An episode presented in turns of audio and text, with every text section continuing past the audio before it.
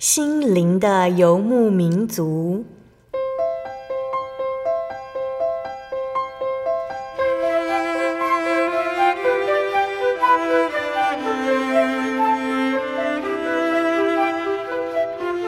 在这个谁都不管谁的后现代社会里，每个人的心灵都是游牧民族。成长的过程就是寻找的过程。每一颗漂泊的心灵，其实都在寻找生命的绿洲。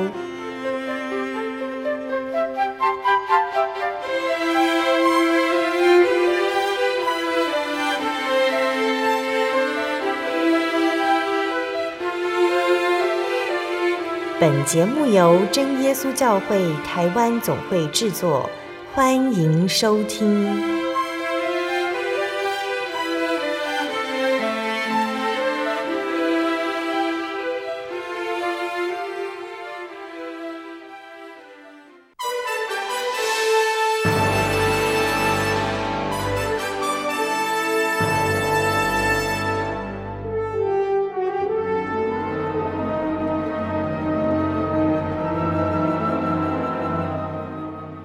所在空中的听众朋友们，大家平安，欢迎收听今天的心灵的游牧民族，我是贝贝。大家这个星期过得愉快吗？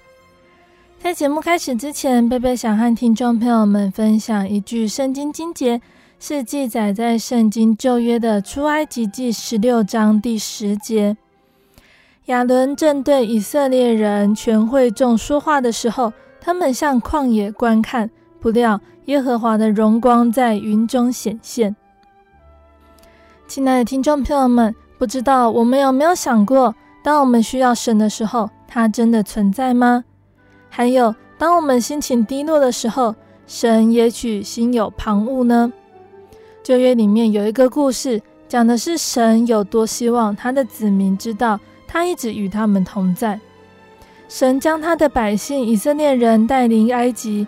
摆脱了埃及人的奴役，那现在他们必须横越旷野才能够到达应许之地。旷野白天烈日当空，晚上漆黑一片。神对他的子民充满了温柔的大爱，在白天的时候呢，用高耸的云柱带领以色列人；晚上再让云变成火柱，用光照亮他们，让他们在帐篷附近活动。对神来说，这是微不足道的小事，却能够让以色列人知道神与他们同在。不久，神的百姓习惯了云柱和火柱，不再感到惊奇，也不再仰望云柱和火柱了。他们被身旁的事物纠缠，变得分心丧气，开始抱怨待在旷野里，抱怨食物。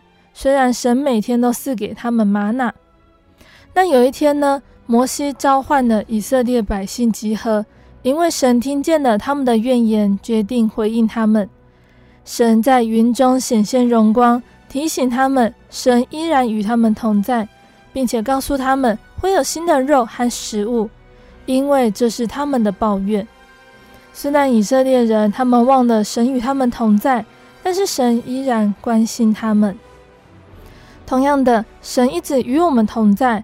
只是有的时候，我们会被世上的事情所打扰，让我们忘记仰望神。可是神他依旧与我们同在。当我们仔细观看生活中的点点滴滴，我们就会发现神的恩典其实一直都在我们的身边。只是有的时候我们忘记了。这个时候，只要我们重新开始数算，我们是怎么认识神的呢？我们刚开始接触到耶稣的时候是在什么样的情况下呢？从头开始数算起。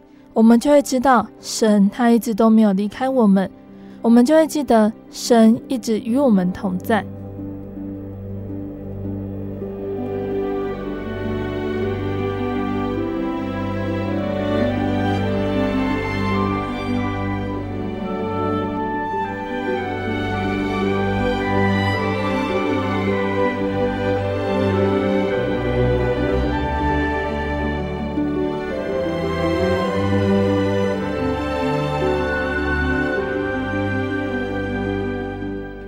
要播出的节目是第一千一百六十九集《生活咖啡馆》绘本分享《信任》。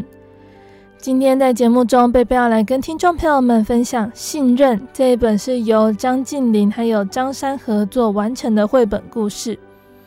那故事中说到的小狐狸呢，它是森林里面的讨厌鬼，还会偷东西，大家都不信任它。但是大熊是外地搬来的，他心地善良，愿意相信他人。他不理解这个情况，居然雇佣了小狐狸来帮他工作。那这下糟糕了。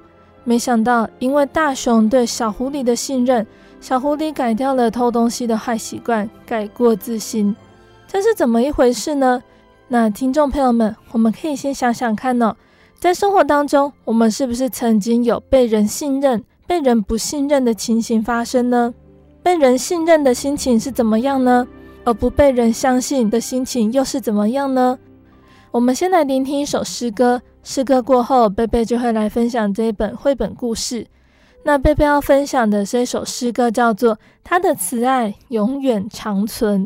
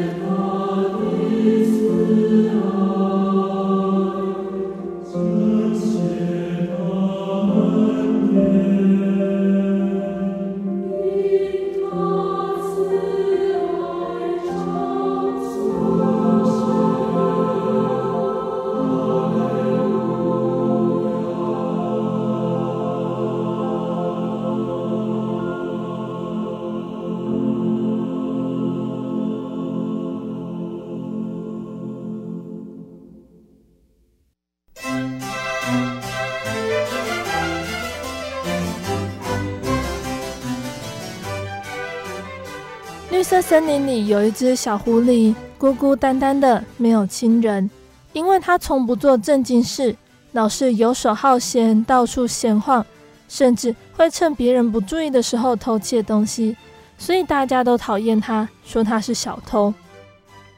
有一天早晨呢，有一只大熊从外地来到绿色森林摆摊做生意，它的东西物美价廉，因此生意十分兴隆。小狐狸注意到大熊的情形，暗中计划要从大熊那里得到一些好处。到了黄昏的时候，小狐狸走到大熊面前说：“先生，你的生意这么好，请我当你的助手吧。”大熊一边忙着招呼客人，一边说。我赚的不多，没有办法请你。小狐狸继续说服大熊，他说：“你不用给我薪水，只要提供我三餐就好了。”大熊不知道小狐狸的心思，他最后说：“我考虑看看。”一直到收摊的时候，大熊准备回家去了。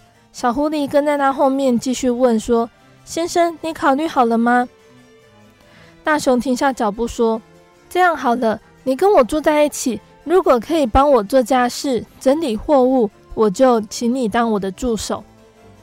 小狐狸立刻就答应了。大熊他非常信任小狐狸，常常教他做生意的方法，还有读书做人的道理，就好像自己的亲人一样。他甚至给小狐狸薪水，可是小狐狸并不满意，他心里盘算着，总有一天我要捞一笔大的。小狐狸和大熊就这样子一起生活了有一段时间哦。那有一天呢，大熊卖出了一大批货品，带回了一大包钱。他开心地拿给小狐狸看，说：“这一次赚了不少钱。”小狐狸看了暗暗高兴，他心里想：今天晚上该动手了。直到夜深，等到大熊熟睡之后，小狐狸偷偷地跑进去大熊的房间。他握住胖鼓鼓的钱袋，望着月光下大熊慈祥的脸庞，忍不住有一点犹豫。就在这个时候，大熊突然叹了口气，又翻身继续睡觉。小狐狸吓坏了，急忙悄悄地拔出钱袋，转身爬出房间。小狐狸抱着钱袋拼命地往远处跑，直到跑不动为止才停下来。他心里想。这么多钱可以好好的过一阵子的，可是我该去哪里呢？没有亲人，没有朋友，唯一愿意帮助我、信任我的人只剩下大熊，而我却偷了他的钱。小狐狸心里越想越难受，不知道该怎么是好。如果大熊发现我偷了他的钱，一定会很生气吧？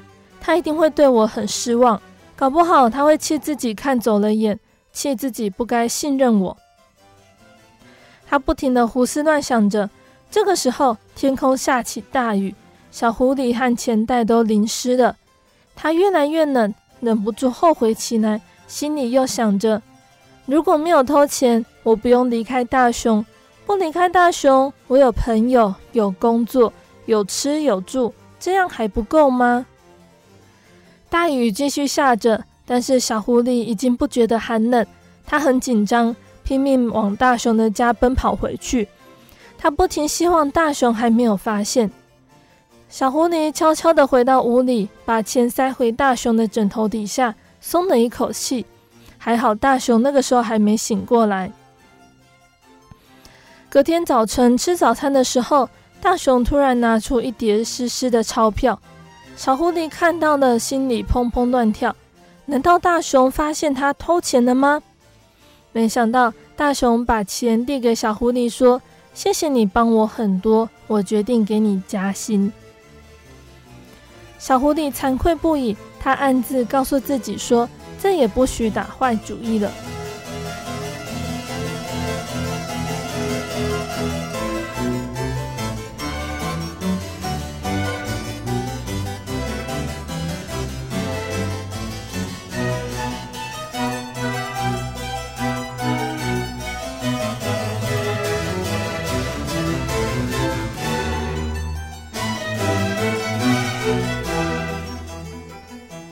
亲爱的听众朋友们，今天的绘本就分享到这里喽。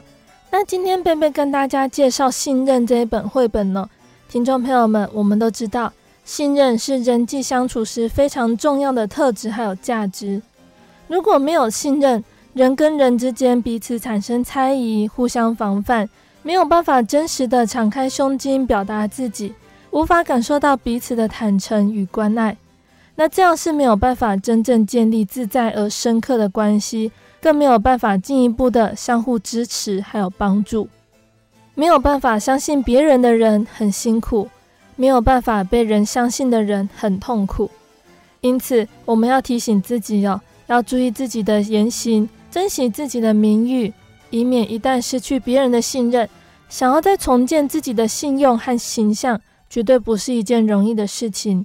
很可能必须付出更多的代价和努力，就好像小狐狸它在森林里面的情形一样，有了偷窃的前科，其他动物们不欢迎它，不相信它，自然不敢雇佣它，因此它的生活很难过，必须忍受别人的排斥。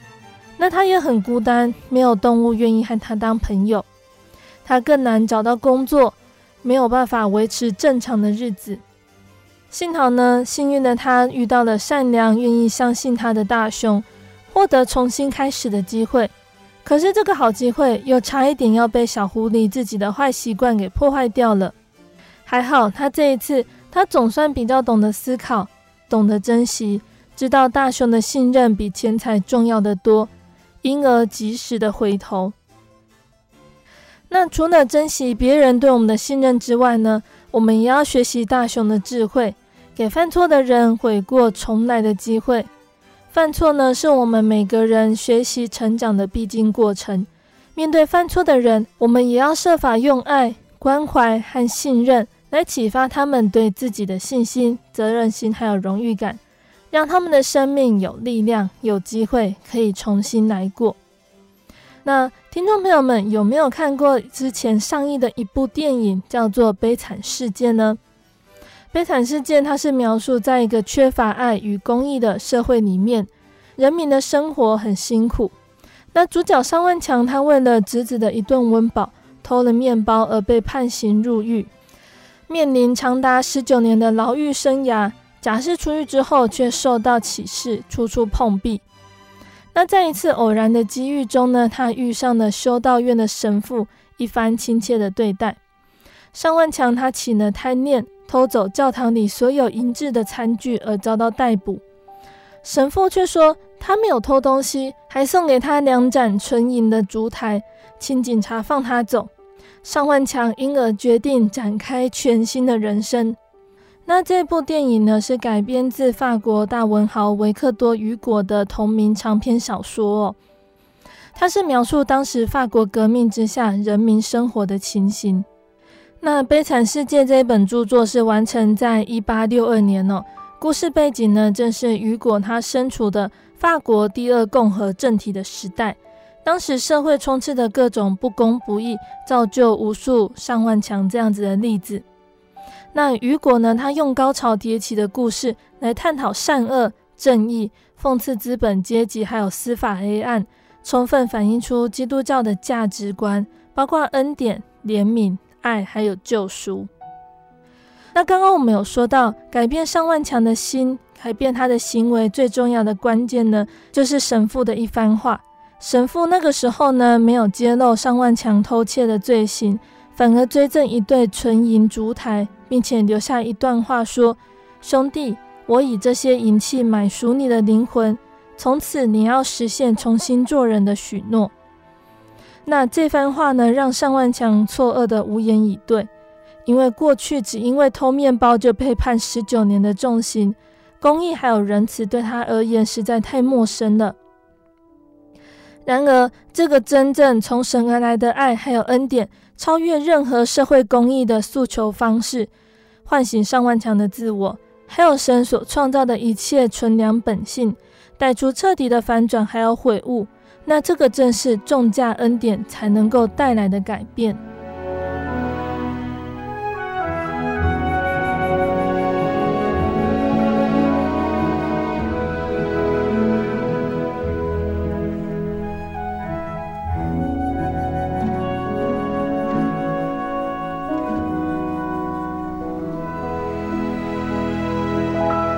面对一个脱序还有互相咬吞的社会里面呢，尚万强在遇到神父改变之后，他一再在仇敌面前流露出恩典，带出和好。他用一个被爱的经历，带动一连串因爱而改变命运的见证，就好像圣经中我们认识的使徒保罗一样。保罗他相信基督的代死是为了他，从此知道如今活着的不再是我，乃是基督在我里面活着。唯有爱还有恩典，才能够真正彰显社会公义。那在罗马书的十三章第八节到第十节说：“凡事都不可亏欠人，唯有彼此相爱，要常以为亏欠，因为爱人的就完全的律法。像那不可奸淫、不可杀人、不可偷盗、不可贪婪，或有别的诫命，都包在爱人如己这一句话之内了。爱是不加害于人的，所以爱就完全的律法。”保罗呢，他在罗马书这边告诉我们呢，什么事情都不可以亏欠人，唯有彼此相爱，要常以为亏欠，因为爱人就完全的律法。律法呢，是神他规定人必须遵守的，人如果没有遵守神的律法，就不能够成圣。但是人如果只有靠着律法要成圣，是非常困难的。所以主耶稣他道成肉身来到世上。打破他的身体，流出宝血，为要使人借着耶稣的宝血使罪得赦。主耶稣说：“我来不是要废掉律法，乃是要成全律法。”主耶稣打破自己的身体，舍去他的生命，流出无辜的血来，因此人要靠着他的宝血使罪得胜，才能够达到完全成圣。那靠着神赐给我们的恩典，也才能够胜过罪孽。神的爱就在这个时候显明了哦，神的爱可以完全律法，所以我们要以神爱我们的爱去爱世人，还有弟兄姐妹。主耶稣他在世传道的时候，曾经提醒我们，幕后的日子不法的事增多，人的爱心渐渐冷淡。尤其我们看看现在的局势哦，人跟人之间彼此相爱的心越来越淡薄，只是因为不法的事情增多。人为了获取利益，会不择手段；受到亏损的时候，仍然要我们以爱心对待别人。那这对我们来说，这是非常困难的事情呢。不过，耶稣他用爱完全的律法，而我们是耶稣的门徒，也要用爱来完全律法，才能够成为名副其实的基督徒。不可以只有领受主的爱，却不懂得爱人。虽然耶稣他成全了律法，但是如果在我们的心中，在行为上，在生活上没有爱，那么主耶稣所成全的律法就对我们一点益处都没有。所以我们要跟从主耶稣的脚踪，用爱来爱人，来完全律法，使自己圣洁，行天国路，就好像主耶稣爱我们，他所成全的律法对我们才有帮助。所以我们也要懂得把握付出爱心的机会，不要让机会从身边溜走，并且。要记得，不是以自己的意思去爱人，乃是依照别人的需要，使接受的人能够得到造就。这个就是最大的爱。我们的爱要爱到底，要爱得彻底，不要爱到一半就放弃，那只会伤害到人。要像主耶稣爱门徒一样，爱到他死，不愿失落任何一个，也不愿意失去任何的机会，一再的提醒。那爱人也不要渴望得到报偿。要用耶稣的道理标准来实行爱心，我们就能够成全律法。我们可以知道罪，并且能够远离罪恶，在主耶稣面前做一个无罪的人，将来得到主耶稣好得无比的赏赐。您在街上曾经看过这样的招牌“真耶稣教会”吗？也许您很想，但是却不好意思进来看看。其实我们真的非常欢迎您。下次当您在路过真耶稣教会时，欢迎您进来与我们同享神的恩典。真耶稣教会，台中邮政六十六至二十一信箱，欢迎来信，愿您平安。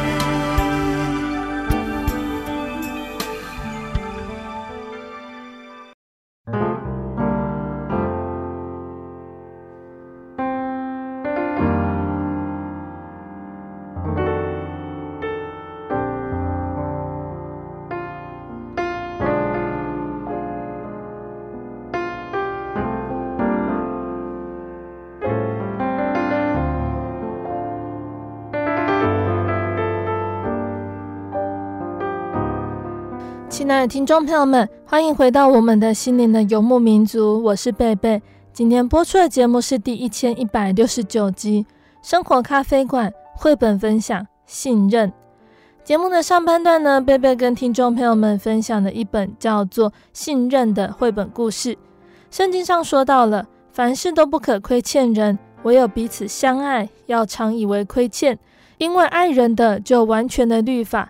像那不可奸淫、不可杀人、不可偷盗、不可贪婪，或有别的诫命，都包在“爱人如己”这一句话之内了。爱是不加害于人的，所以爱就完全的律法。根据圣经中的道理，我们知道哦，耶稣用爱完全律法，而我们是耶稣的门徒，也要用爱来完全律法，才能够成为名副其实的基督徒。不可以只有领受主耶稣的爱，却不懂得爱人。我们要跟从主耶稣的脚踪，用爱来爱人，来完全律法，行走天路，就好像主耶稣爱我们一样。那节目的下半段，贝贝要继续再来跟大家分享一个圣经故事，欢迎听众朋友们继续收听节目哦。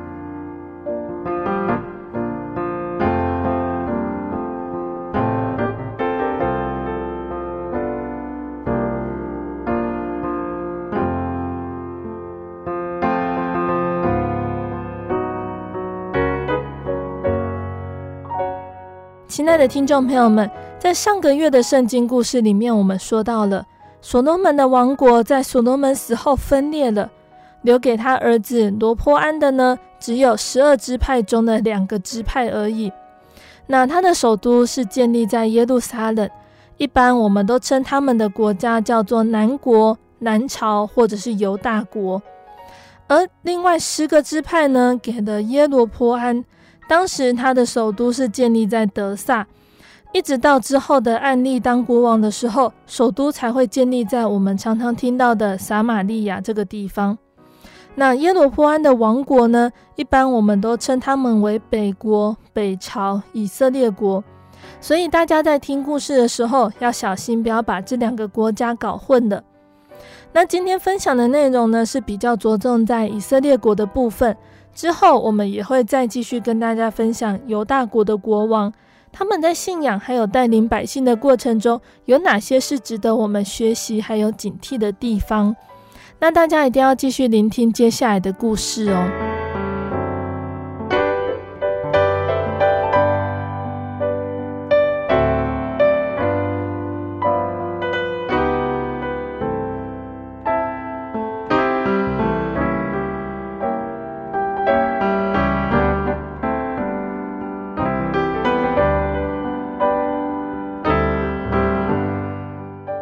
上个月，我们说到了耶罗波安呢，为了防止他的百姓们都到耶路撒冷圣殿去敬拜神，反而留在犹大国都不回来了，所以他在他的国内建造两只金牛犊，跟北国的人讲说，这是领他们出埃及的神。那这样子的做法呢，却是让北国的人陷入拜偶像这条罪里面。因为耶罗波安所做的这件事情，让神非常的愤怒，所以神也决定不要让耶罗波安的子孙来继承王位了。有一次呢，耶罗波安他的儿子生了重病，那耶罗波安呢就请他的妻子去求问先知亚西亚。亚西亚先知呢就向耶罗波安的妻子说出神的惩罚。神借着亚西亚先知的口说：“我从大卫家把我的国收回来赐给你。”你却背弃我，更带领我的子民去敬拜偶像，使他们也背弃了我。所以今天神的刑罚要临到你的家。那神借着亚西亚先知对耶罗波安所说的话实现了。当耶罗波安死后，他的一个儿子做王，可是他在位不久就被人杀害了，王位被夺取。那夺位的那个人登基之后，更凶残的把耶罗波安全家都杀掉。然而，在这个王死了以后，他的儿子又给朝中的一个将领杀掉，篡夺了王位。一直以来呢，北国以色列国他们的王宫中都是充斥着阴谋诡计、威胁还有杀害。那有一天呢，有一个名字叫暗利的将领，利用他手上的士兵夺取王位。他是一个聪明人，之后更成为一位强大的君王。也因为他英明的统治而远近知名。暗利呢，他建造撒玛利亚城作为以色列的新首都。不过，他不是侍奉真神的，他继续容忍让耶罗波安在国中设立的庙宇进行偶像崇拜。那暗利死后呢，他的儿子亚哈登基做王。但是不久，真正统治以色列的人，很明显的却是亚哈的妻子王后耶洗别。她本来是邻近西顿国的公主，耶洗别把她本国的几百个巴力先知带到以色列来，亚哈更在撒玛利亚为耶洗别的偶像巴力建造了庙宇。耶洗别决心要废除以色列人对耶和华真神的敬拜，他想尽办法杀害国内所有侍奉真神的先知。那照这样的情况看来呢，北国以色列民，他们很快就会完全背弃真神，只会去敬拜巴力。他们好像不再遵守神的律法，不再晓得用仁慈和爱心去对待人。然而，真神他仍然在主导一切。他拣选了以利亚先知去侍奉他，接着以利亚向他的子民显明，他仍然是那位真神，并且使他们回转归向他。以利亚他居住在旷野，穿的是很粗糙的衣服。他并不懂得宫中任何的礼节。不过他是神的先知，他并不惧怕站在国王面前传达神的信息。他也决定靠着神的帮助，坚守正直而公义的立场。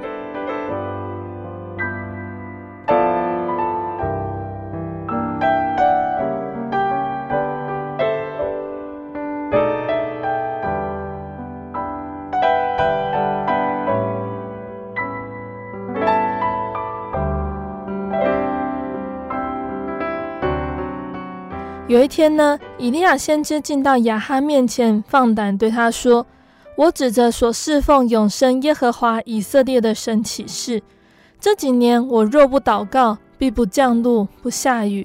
这样你便知道我的神是真神，他仍有掌管以色列的权柄。”那在这样子一个炎热干旱的国家呢，雨是非常珍贵的。如果天旱不下雨，田里的谷物、菜蔬就不能生长，就会枯死，粮食不久就会变少。那耶洗别敬拜的巴力，他是被奉为雨神的，但是无论巴力的先知怎么样向巴力祷告，天还是不下雨。亚哈和耶洗别对以利亚非常的愤恨，巴不得立刻把他杀掉。真神就对以利亚说：“你到基利溪去躲避亚哈王。”我将差派乌鸦送食物给你。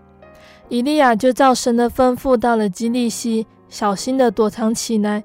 每天呢，他取用溪水饮用，并且耐心等候神差遣乌鸦把食物送来给他。这些乌鸦用嘴和爪子把肉和饼带来给他，而以利亚总是存着感恩的心来吃这些食物。太阳还不断地曝晒，雨仍然没有下来。基利溪已经开始干涸，直到露出干旱的溪底来。真神就对以利亚说：“以利亚，你要动身前往撒勒法去，那里住着一个寡妇，她将供养你。”以利亚就向着北方走去，离开的以色列，去到西顿，就是那个邪恶王后耶洗别的家乡。就在撒勒法的城外呢，以利亚看到一个妇人正在弯腰捡拾柴枝，立刻就知道他就是神所说的那个妇人。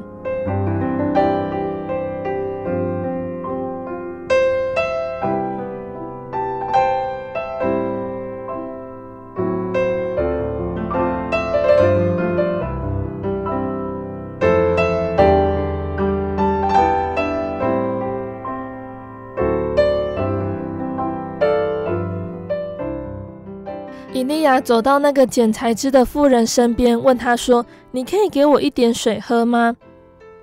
那其实干旱呢，也延伸到了西顿，因此那个地方的食物和水都一样稀少。可是那个妇人却放下她的篮子，走去为伊利亚拿水。伊利亚又接着对她说：“你也可以给我一点饼吗？”那个妇人转过身来，忧愁地摇了摇头。她说：“不好意思，我没有饼。”我刚才正要收拾柴枝回去烧最后的一顿饭，我和我的儿子就只剩下最后的这一顿饭吃了。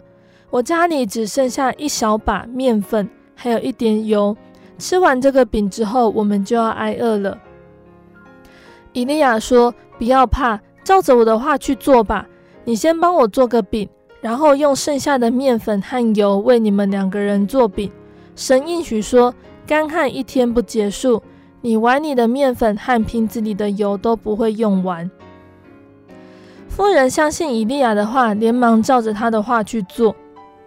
神的应许实现了，以利亚一直留在寡妇的家里居住，就像神吩咐他的一样。那每一天呢，妇人都有足够的面粉还有油来做饼。这样，在整段干旱的日子里面呢，他们三个人都有足够的食物，一点都不缺乏。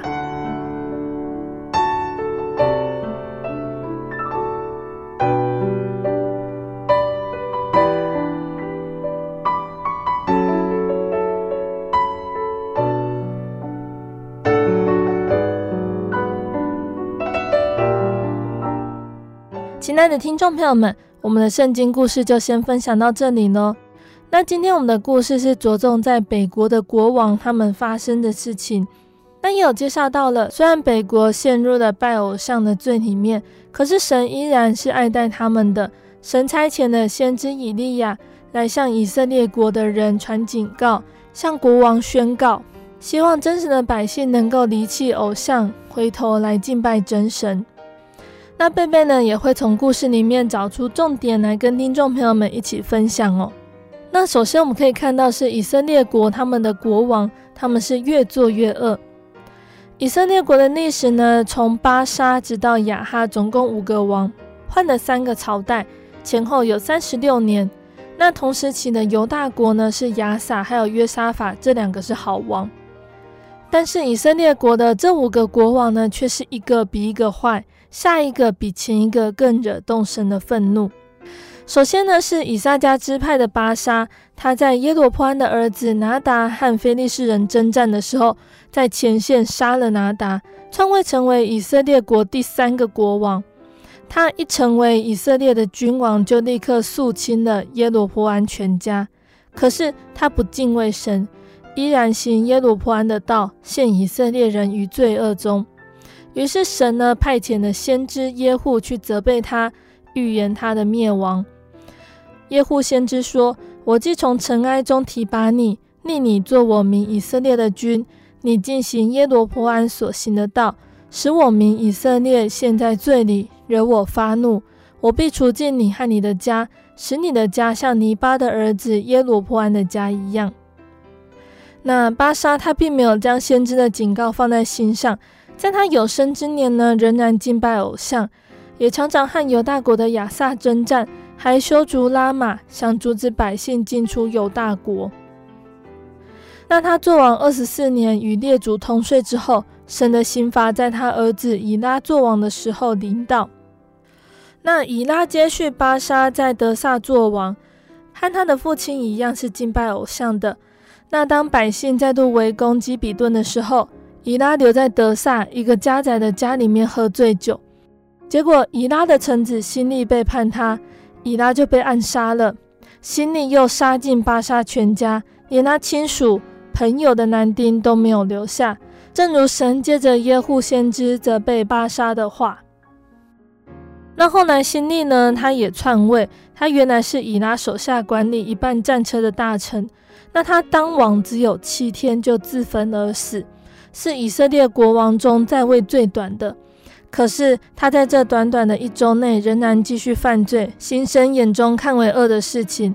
那当时以色列百姓，他们正在前线和非利士人征战，他们在营中听到了新利夺了王位，百姓们便拥护元帅暗利作王，反攻德撒。那新利见到大势已去，他在宫殿里自焚而死。暗利顺利又取得德撒，在那里当王六年。那其实，在新历死后，北国其实又分成了两半，安利还有提比尼，他们各自被百姓拥护为国君。以色列国在这两个领袖的竞争下度过了四年多的时间。那这两个领袖既然都是由百姓来拥护的，自然也是相当有能力的勇士。但是最后支持安利的民胜过了支持提比尼的，提比尼也身亡了。那以色列人在四年多的内耗中，公然损失许多的国力还有人才。在暗利他当全国的君王之后，他并没有汲取历史的教训，仍然不归向神，行恶甚至比以前的国王更甚。也继续的拜偶像。那暗利呢？他在撒玛利亚山上建城，在那里又作王六年。撒玛利亚从那个时候开始就成为以色列的国都。安妮死后，他的儿子亚哈接着做王。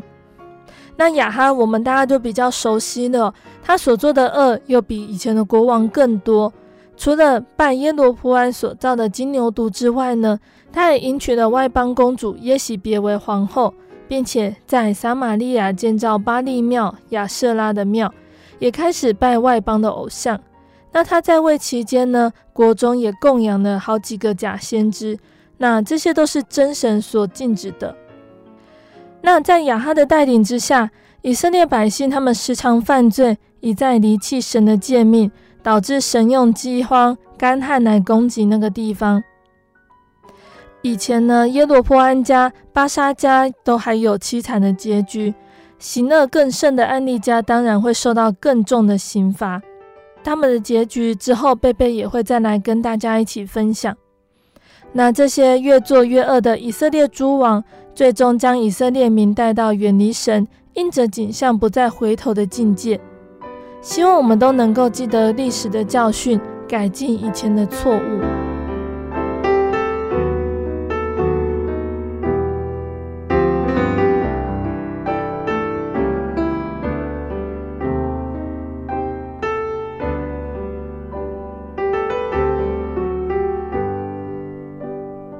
再来，我们也要提到以利亚哦。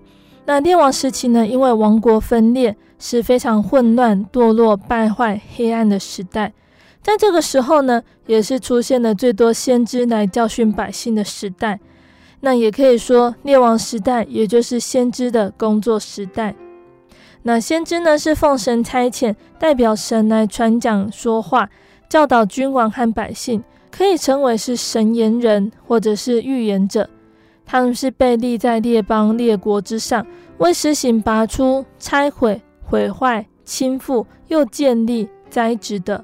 那可见他们的使命是非常重大的。那他们所具备的精神也是非常的严格，还有重要。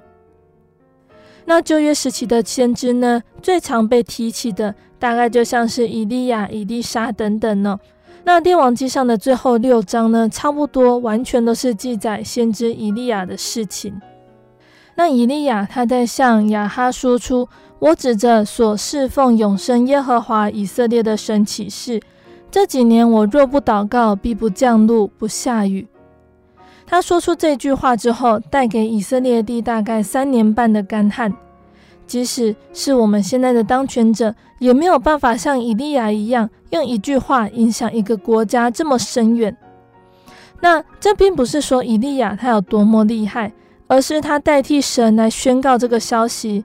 因为亚哈的悖逆，让以色列民都跟着跌倒，借由干旱这个灾难来提醒众人，他们离神有多遥远。对比那个时候拜偶像巴力的情况呢，神用这个方式要让众人更信服他。即便巴力他是雨水还有土地丰饶之神，终究也不过是人所造出来的。只有真神才可以掌握一切。当干旱开始发生之后，以利亚他并不是继续在人前传讯息，或者是跟亚哈多说什么，而是独自一个人来到基利溪旁边。靠着溪水，还有神让乌鸦带来的食物生活，一直到溪水也因为旱灾干涸才换地方。接着呢，以利亚又被神指引到撒勒法去，这个地方崇拜巴力的风气更盛哦，因为这里临近耶洗别的家乡，巴力敬拜的中心。那这个地方同样也遭受到旱灾，没有办法幸免。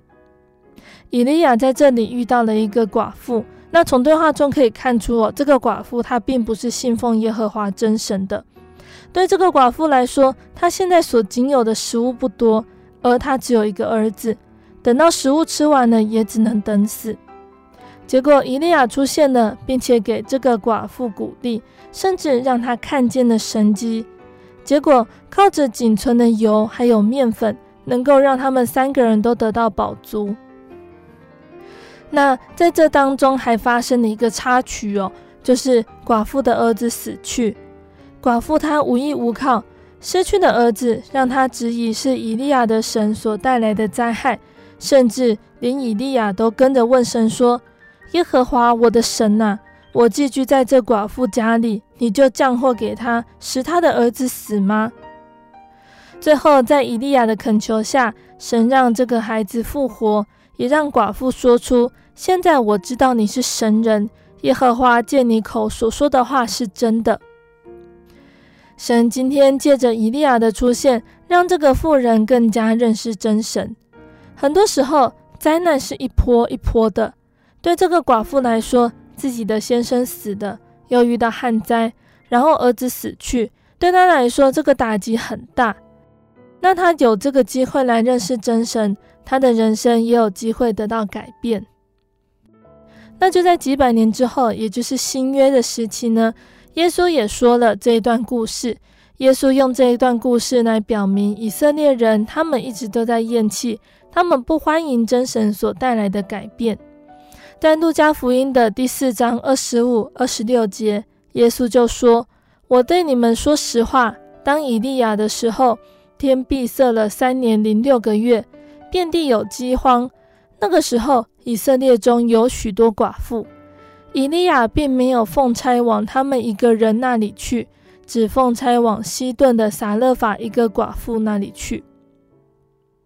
神让以利亚去基利溪或者去撒勒法，这里都不是最接近选民的地方，因为当时的人不愿意去亲近神，只有干旱，他们的内心就像这场灾害一样，没有办法承认真神就是他们的神。并且继续随波逐流来崇拜外邦的神，所以呢，这场干旱的开始，不只是给旧约选民的一个教训，那也在新约中被耶稣提起。我们也要像他们一样，不愿意去敬拜真神吗？那即使我们有些人自称是神的选民了，我们也有可能任凭自己对神的心干涸，离神越来越远。那这是一个很大的警惕哟。如果我们不珍惜，神依然会继续寻找愿意亲近他的羊，然后任凭我们离去。所以，希望我们不要变成这样子，希望我们都能够保守在神的怀里。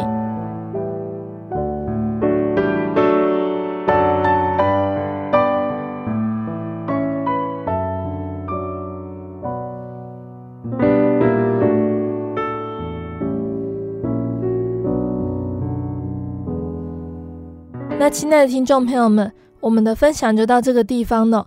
那为了故事流畅，圣经中有一些内容呢，贝贝没有分享出来。听众朋友们可以自己阅读圣经。大家在阅读圣经之后，如果有疑问，也可以来信和贝贝分享。那大家记得收听下个月分享的圣经故事。那在节目的最后呢，贝贝要再来跟听众朋友们分享一首好听的诗歌。这首诗歌叫做《何等荣耀日》。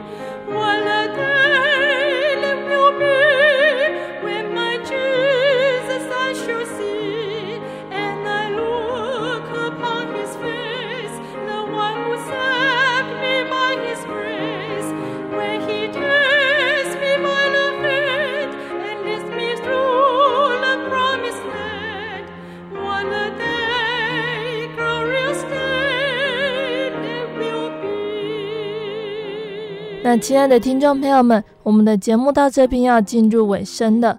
如果你喜欢今天的节目，欢迎来信索取节目 CD。如果你在收听节目之后，想要更了解真耶稣教会和圣经道理，欢迎来信索取圣经函授课程。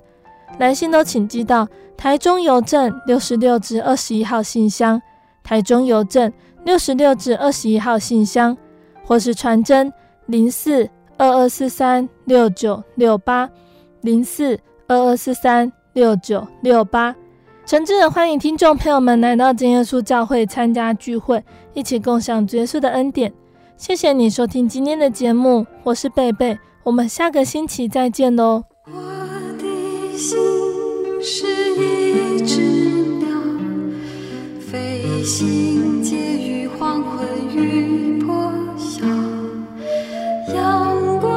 向人世间寻找生命的源泉我是个游牧民族游走在这异乡的小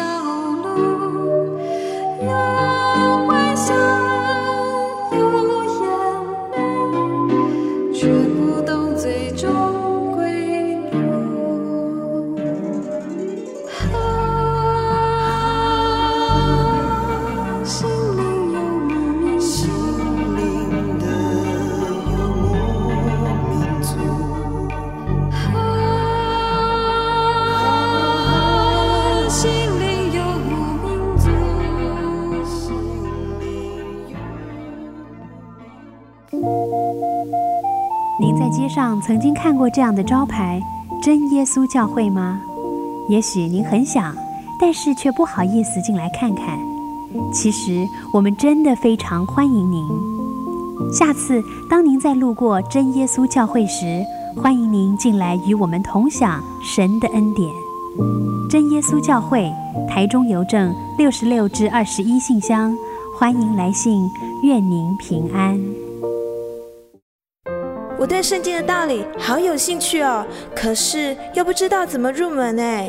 你可以参加圣经函授课程啊！真的啊？那怎么报名？